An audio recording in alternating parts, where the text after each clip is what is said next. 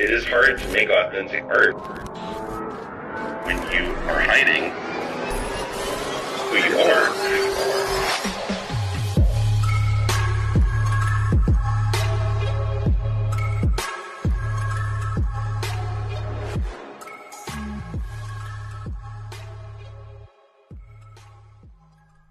Hey, I'm Josh, and welcome to this episode of the Art of Being Queer podcast. Here's a snippet of what's to come. Warzone is actually about, I guess, it's it's a personal war zone. So it's about anything you've been through in your life. You know, whether it's to do with relationships or friendships, or you know whether you've been brought up and you're queer and you're you know coming out, or to do with religion and spirituality and all those sort of things. Being able to heal through that turmoil and coming out the other end into your own glory and loving yourself for who you are and being able to express that the best way you can with my outfit obviously like we it went from just sort of being like almost like a grieving widow vibe through to the light. I think he walks out in this like jumpsuit and we're all just like what? Like this is crazy. Give me that smoke thing and just attach it to his skate lit it lit it and just went nuts. And we're like oh my god the place is going to burn down. That was a very big breakthrough song for me because when I wrote it, I just was sitting there and I felt so wrecked and on my knees and going, what is there? And then I started writing my project Benedict, which has been super powerful. So now let's jump straight into it and meet the guest of today's episode. Hey Benedict, would you like to give an introduction? Hi, my name is Benedict, and I'm an original artist all the way from Melbourne, Australia. Well, thank you for coming to speak with me today. My so pleasure. you've got a new single coming out on the 31st. I do. It's called Warzone. Yes. So do you want to tell me a little bit about that one? Yeah, so um, Warzone is actually about, I guess, it's it's a personal war zone. So it's about anything you've been through in your life. You know, whether it's to do with relationships or friendships, or you know whether you've been brought up and you're queer and you're you know coming out, or to do with religion and spirituality and all those sort of things. You know, just anything that anyone would experience in their lifetime, but just like that turmoil you feel within. Uh, and then the track is about, I guess, being able to heal through that turmoil and coming out the other end into your own glory and loving yourself for who you are and being able to express that the best way you can. So, yeah.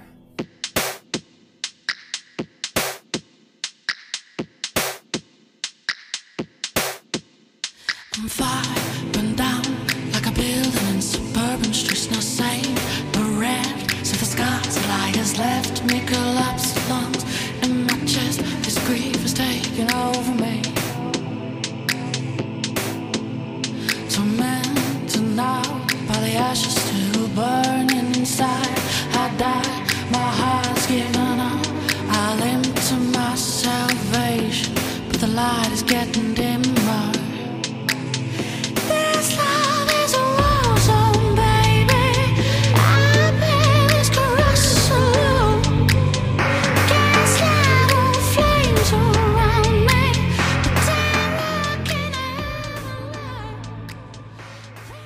I must have listened to it a couple of hundred times since you sent me it.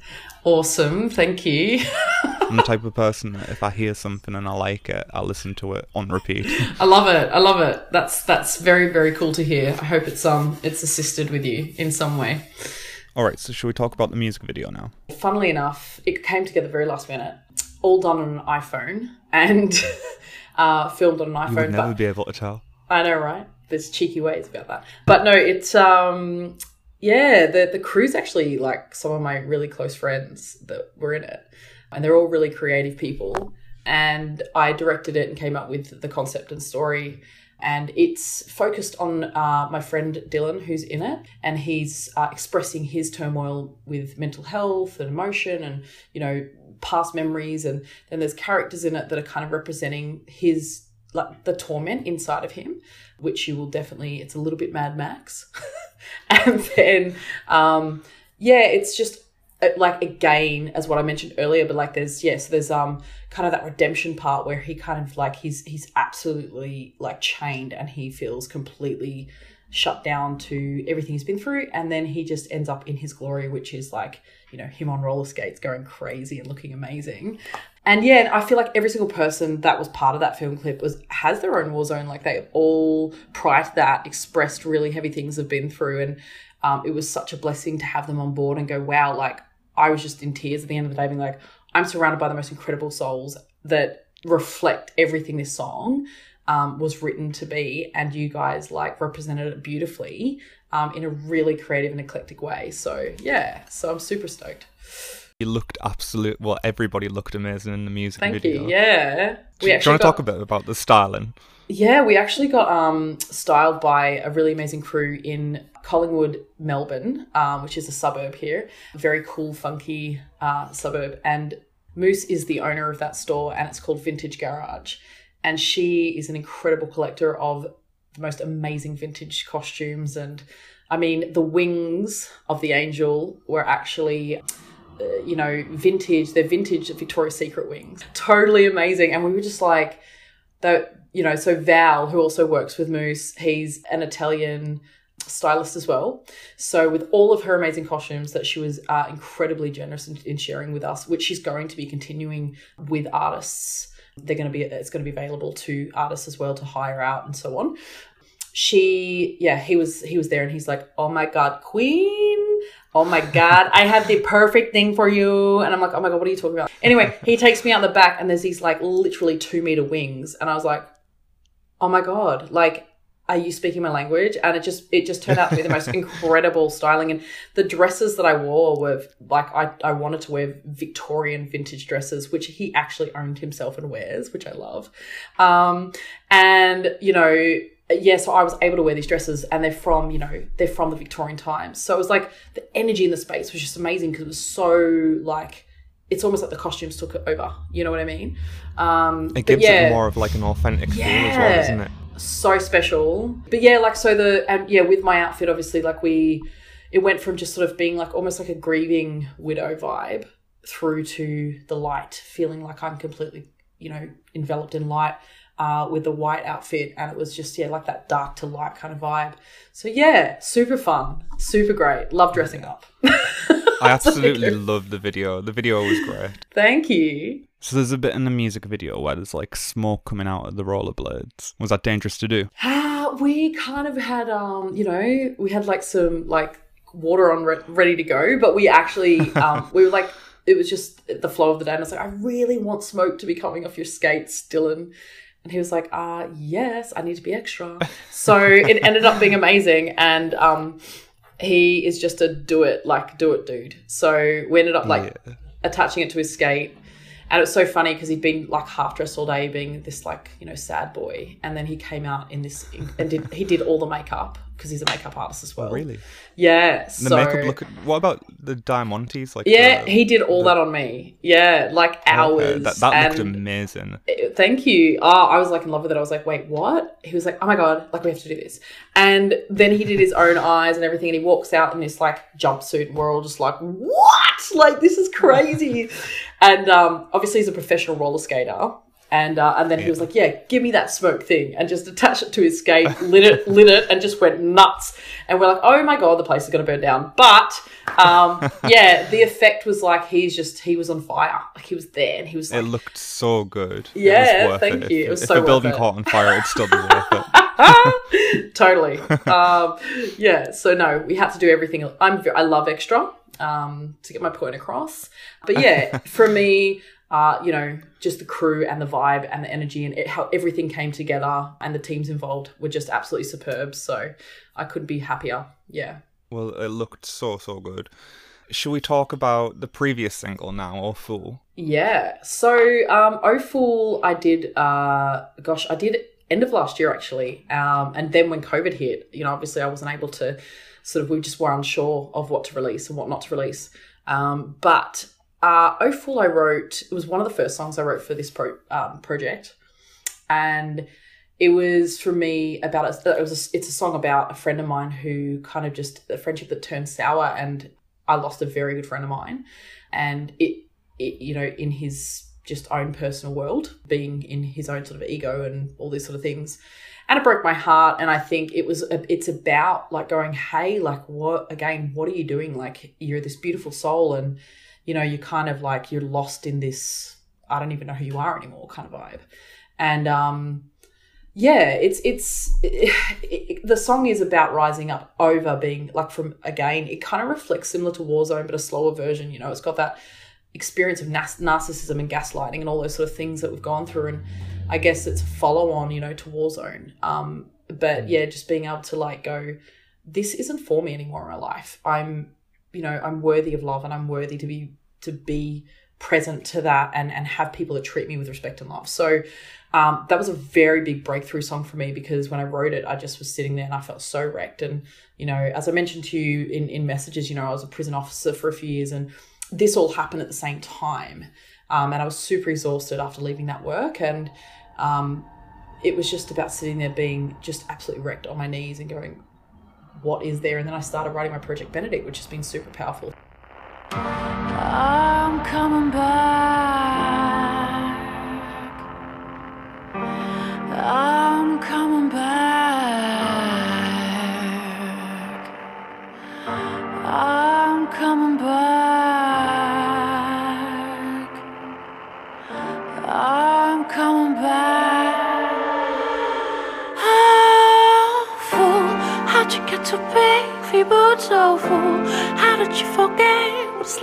Be humble in yourself? Oh, fool, you think that the sun shines just on you. You think that your snake skin don't come through the fake ways that you prove. Pulled at my inside so much, turned inside out. Find this new skin suits me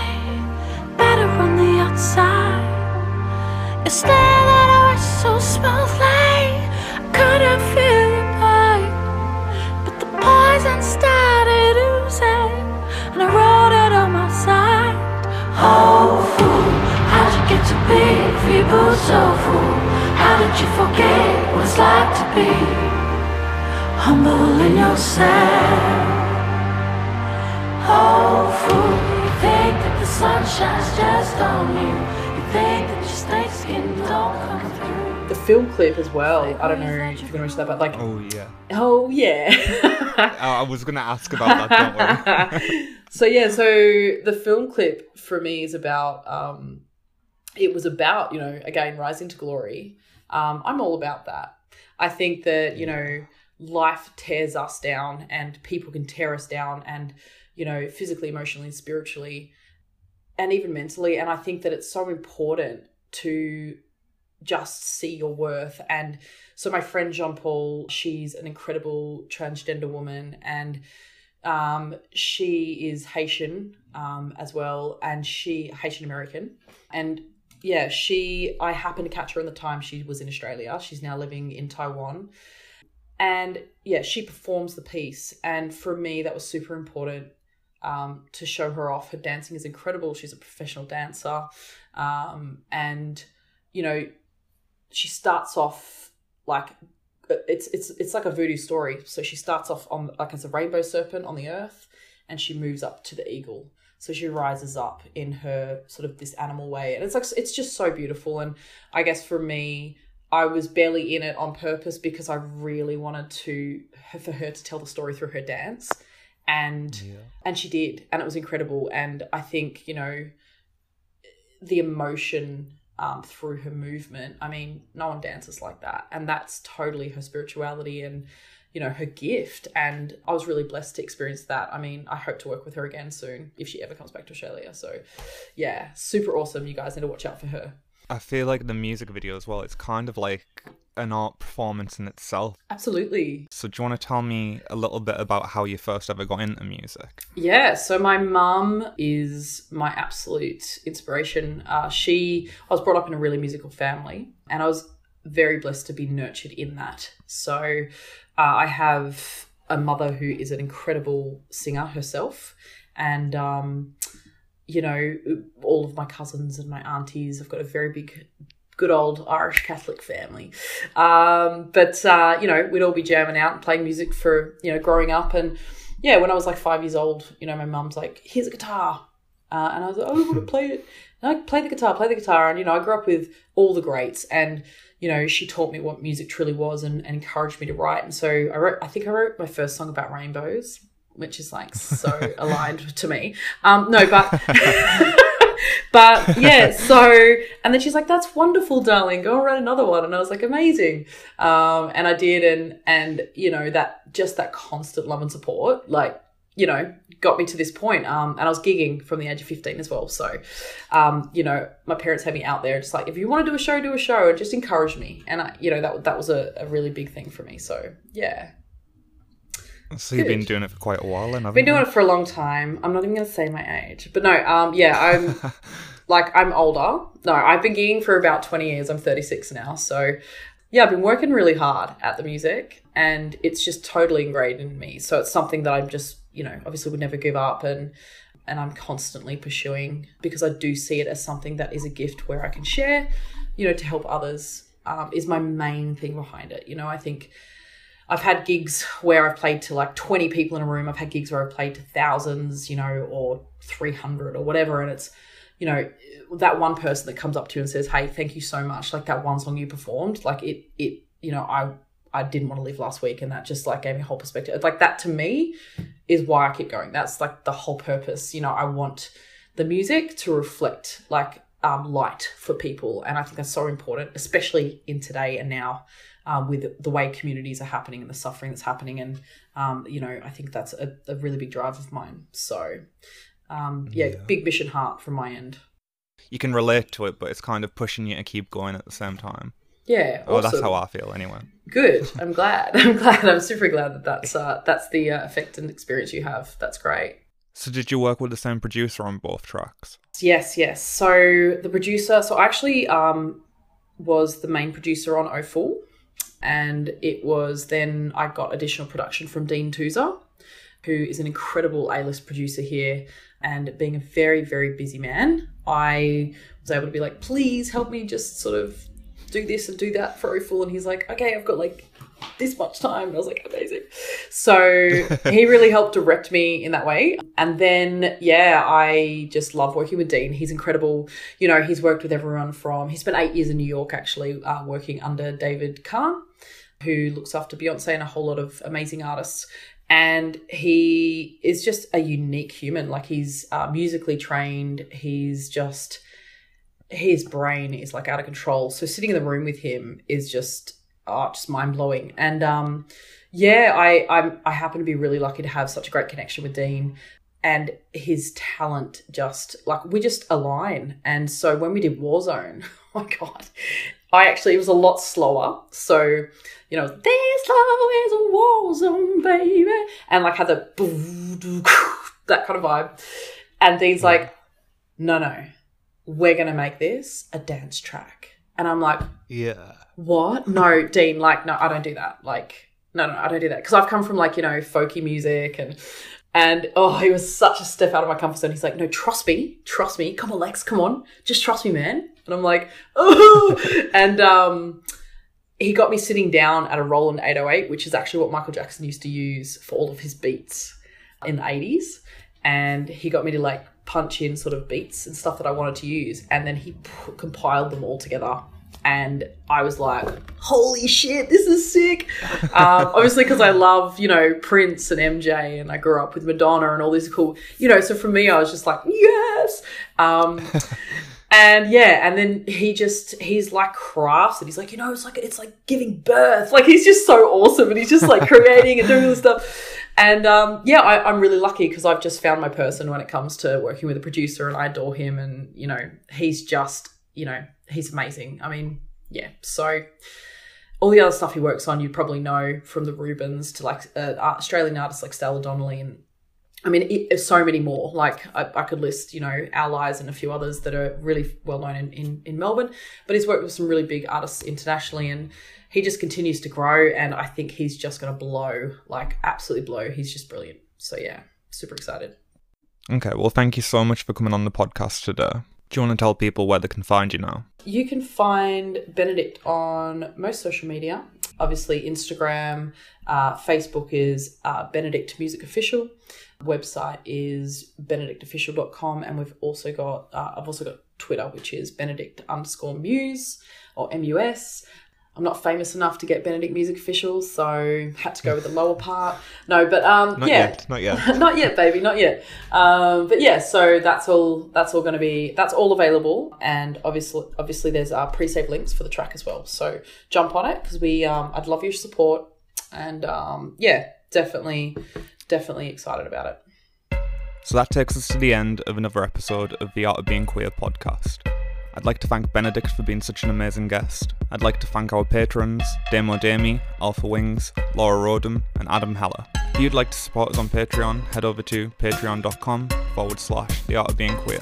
Thank you to Queen Toast for creating the instrumentals used in the background of this podcast, and thank you for listening. See you next time.